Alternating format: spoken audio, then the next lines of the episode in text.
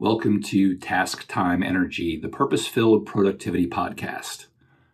I'm Scott Miller, I'm your host, and this is going to be a, a mini episode, uh, kind of a short episode where I'm going to talk a little bit about what's been going on in the last couple of months since I started this podcast and how this podcast has reinforced and I highlighted some important lessons that I've learned over the years about time management, about productivity, uh, about using our time in a mindful and intentional way. So, one of the first lessons that this podcast has reinforced for me is the idea of doing one thing and doing it well.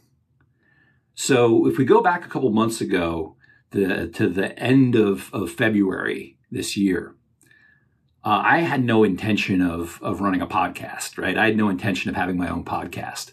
Um, I'd been a guest on a couple of different podcasts and, you know, thought that was fun, but didn't have any serious plans to do one on my own. And then to kind of shorten the story, I was attending a meeting of our local area chapter of the International Coaching Federation, the Raleigh area chapter of the ICF. And during this meeting, someone brought up the idea of having a podcast. And I thought, wow, that would actually be a really cool idea. I think that's something that I would enjoy doing and something that could be really interesting and helpful to other people. So that was February 25th. And two weeks later, on March 12th, I published the first episode of the podcast.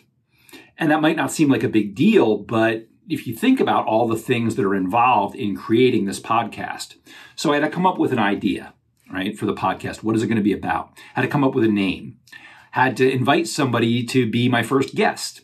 And then we recorded the first episode, and I recorded audio and video for the first episode, which means I had to edit the video and process the audio. And then I had to find a podcast hosting service, right? Somewhere to for the podcast to live on the internet and sign up for that, get that all set up. And I wanted this to be kind of professional. So, you know, I did artwork for the podcast. I did a description, written description and description for the individual episodes. And, you know, I'm, I'm a one man band here, right? I am the, the sole proprietor and only employee of Scott Miller Coaching. So it's not like I had a whole crew helping me do this. I was doing all this hands on by myself. So it was really a lot to do in just two weeks. And it wasn't the only thing that I was doing. You know, I was still running my business. I was still coaching people. I was still answering emails and all that stuff.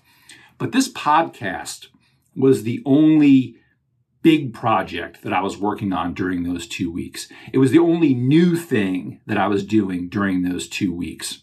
So from that perspective of having a big project that I was working on hands on or, you know, a really new thing that I was bringing into my world, I was just following that idea of doing one thing and doing it well. Doing something well because I was just focusing on one thing. And I think that's an important lesson, you know, for so many of us who have lots of different hats to wear or different responsibilities. Sometimes it is important to just focus on one thing when we're trying to learn something new, when we're trying to develop something new, when there's a major project that we have to work on. And, you know, you might be thinking, wow, like how, how am I going to do that? right? You know, I'm a manager. I'm managing a bunch of different people who are, you know, managing different projects. And, you know, I think that's legitimate to think about. But in that case, maybe you want to think about the difference between being a manager and maintaining that, that big 10,000 foot view and actually being hands on. You know, how are you empowering the people who report to you to handle those projects and do the hands-on work so that you can stay back keep the big picture and support and guide those people as you need to as a manager. I think that's something a lot of managers struggle with. A lot of managers like to get in and get hands-on and and you know be very involved in different projects and sometimes we have to step back and say, you know, is that really the best use of my time? Or is it better for me to just be the manager, maintain the 10,000 foot view? That right now in this period of time is the one thing that I'm going to do so that I can do that well. Another lesson in uh, doing one thing and doing it well was in the, the second, my second guest, Megan Dice. Um, when she came over, she, we, we recorded that episode here at my house. And I was going to do the same thing. I was going to record audio and video for that, that episode. And the morning that we were getting ready to record, I sent her a text and I said, Hey, you know what? I'm just going to record audio. You know, you don't have to worry about being on video for this. And, and the reason I did that was because again, it was, you know, I'm a, I'm a, I'm a one person show here. You know, I'm, I'm recording. I would have to set up the cameras and record the audio and record the video and do all that while I'm talking to Megan and we're doing, we're having our conversation. And I realized it was just a lot to do. And I thought, you know, this is going to go a lot better if I just don't worry about the video cameras. Don't worry about setting up all the lights and everything and have lights shining in our face while we're, while we're having our conversation. Let's just sit here, have a nice conversation. I'll record the audio and that will be the podcast. And we're not going to worry about the video. And it went great. And honestly, I feel like I was able to be more present in that conversation. And I, I think Megan and I had a really wonderful conversation. And I was able to be more present because I was not worrying about 10 different things. I wasn't trying to run the cameras and make sure the cameras were all recording and make sure that all looked good while I was also recording the audio. I know I should just get people to help me do this, but you know, this is where it is right now. Um, so yeah, just that idea of saying, hey, we're going to limit what we're going to do here. We're going to focus on what's important. This is a podcast. We want to get the audio. And that just worked really well. So again, do one thing, do it well. So, the second lesson that this podcast has highlighted for me is the idea of the perfect being the enemy of the good sometimes.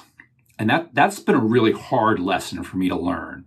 And maybe it's been a hard lesson for some of you too. You know, you might be the kind of person who has succeeded in life because you can really focus and do something really well. Do something to the best of your ability. Pay attention to the small details. You know, put in the extra time and the extra effort. And maybe that's what's helped you succeed. And when you're that kind of person and have succeeded that way, it can be really hard to hear when somebody says, you know, listen, this doesn't have to be perfect. It just needs to be done. Right? It's been a really hard lesson for me. Um, and, and where that came up in the podcast was in the first episode. So I have this little boom microphone that I use. Um, and I, it's a little over the ear microphone. And I've been using this for a number of years for like teaching in Zoom and tutoring and coaching. And I've actually had some people, you know, ask me about that. People in Zoom meetings, like other other instructors, will say, "Hey, you know, that your your audio, your voice is really clear. What kind of microphone are you using?"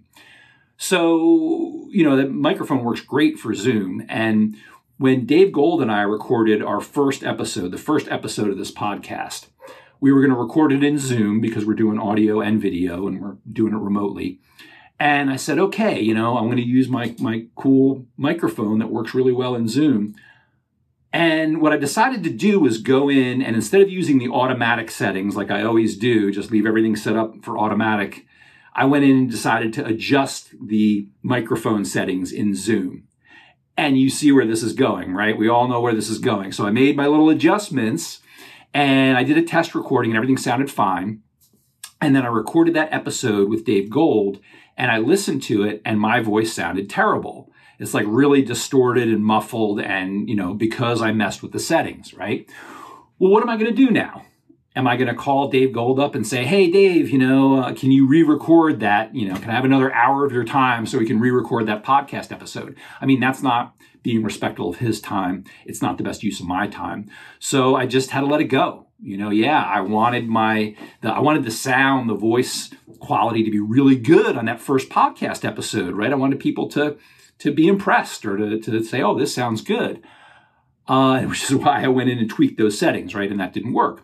So all I can do at that point is, or the decision I made wasn't the only thing I could do, but the decision I made was just to let it go and go with what we had. And no, it might, you know, Dave sounds fine. Fortunately, Dave sounds great, but my voice doesn't sound very good. And, you know, that's just the way it is. So the idea of the perfect being the enemy of the good, you know, I could have asked Dave to re-record that episode. Maybe he would have. But even then, you know, we had such a good conversation and I enjoyed our conversation so much. And if we had gone back and re recorded that, I don't know if it would have been, you know, it wouldn't have been the same conversation. It's not like we use a script for this. And I don't know, sometimes like when you go back and try to redo something, it's just not as good as it is that first time when it's all fresh. So that first episode and the problems with my audio, that was really a case of where the perfect would have been the enemy of the good if I had tried to, you know, get everything sounding perfectly, go back and re-record it again. That just wasn't wise use of my time. Another lesson that this podcast has reinforced is that we don't want to let the tools that we use get in the way of doing the job. And I think that can be really important when we're looking at different productivity tools, time management apps, things like that. Um, you know, you may know I'm a big fan of bullet journaling. I've been using Ryder Carroll's bullet journal method for, for a number of years now. I got my bullet journal sitting right here with me. And, um, you know, I use my bullet journal all the time. It's how I organize my tasks. It's how I organize projects. It's how I organize my days. During those two weeks when I was cranking out that first podcast episode, I barely looked at my bullet journal because I had a really clear picture of what I was going to do every day and, you know, just what all the steps were.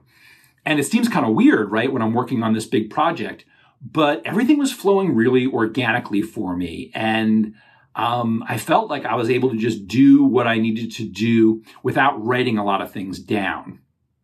And that is, you know, one criticism sometimes of these productivity methods is you can get caught up in the planning at the expense of the doing. So I think it's important sometimes or useful sometimes to just let go of the planning. If things are really flowing well, if you're if you're accomplishing what you want to accomplish and it's all going smoothly, it's okay to set some of your tools aside for a while. Even, you know, my, my bullet journal over here. Feels weird saying that, but it really works well sometimes to do that. And then, you know, you can pick it back up. I mean, you need a little, you maybe want to have a little discipline there to pick it back up and start using your tools again once they become useful again. But the idea of the, the job that we're trying to accomplish, the tasks that we're trying to accomplish are more important than the tools that we're using to accomplish them. And sometimes it can really be useful to let go of the planning, let go of the tools, and just do the job if that works. If it's not working, then yes, well, like let's go back to our tools, let's go back to our plan, let's go back to our bullet journal, put that back in action to get us back on track but we don't want to become so fond of our tools and so fond of our methods that we're, we're letting them get in the way. So, for those of you who've been listening to our podcast, I hope that you've enjoyed listening to these conversations as much as I've enjoyed having these conversations with our guests. Um, I hope we're all learning some new things about time and the way we think about time and the way that we perceive it. Uh, we're going to have some great guests on in the future. I'm really looking forward to more amazing conversations. And I'm looking forward to having you join us. So thank you for taking the time to listen.